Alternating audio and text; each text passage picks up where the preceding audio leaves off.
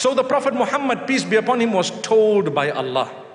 When people said bad words about him, he says, Allah Almighty says, وَلَقَدْ نَعْلَمُ أَنَّكَ يَضِيقُ صَدْرُكَ بِمَا يَقُولُونَ O Muhammad, peace be upon him. We know that it is tightening your chest to hear what they are saying about you. They used to call him a magician, a madman, power greedy, greedy for money, after this and after that. And they used to say he's uh, all sorts of names. Astaghfirullah.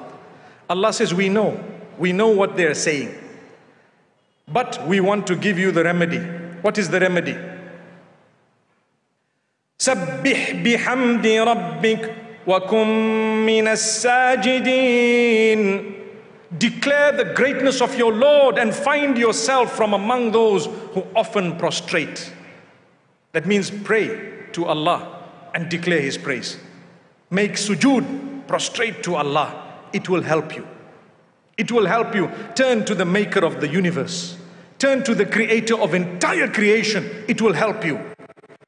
Allah is telling His beloved, we know that what they are saying is hurting you. We know it.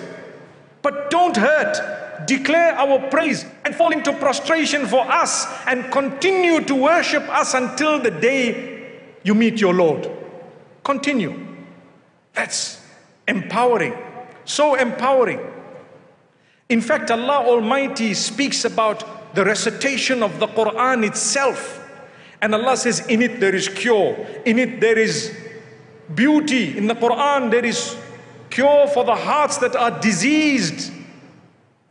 وَلَا تَحْزَنْ عَلَيْهِمْ Allah says, do not be saddened by what has happened to them or what they are doing, etc., etc. Allah says, you know what? You need to know that's in the hands of Allah. So my beloved brothers, my sisters, your connection with your maker will definitely help you.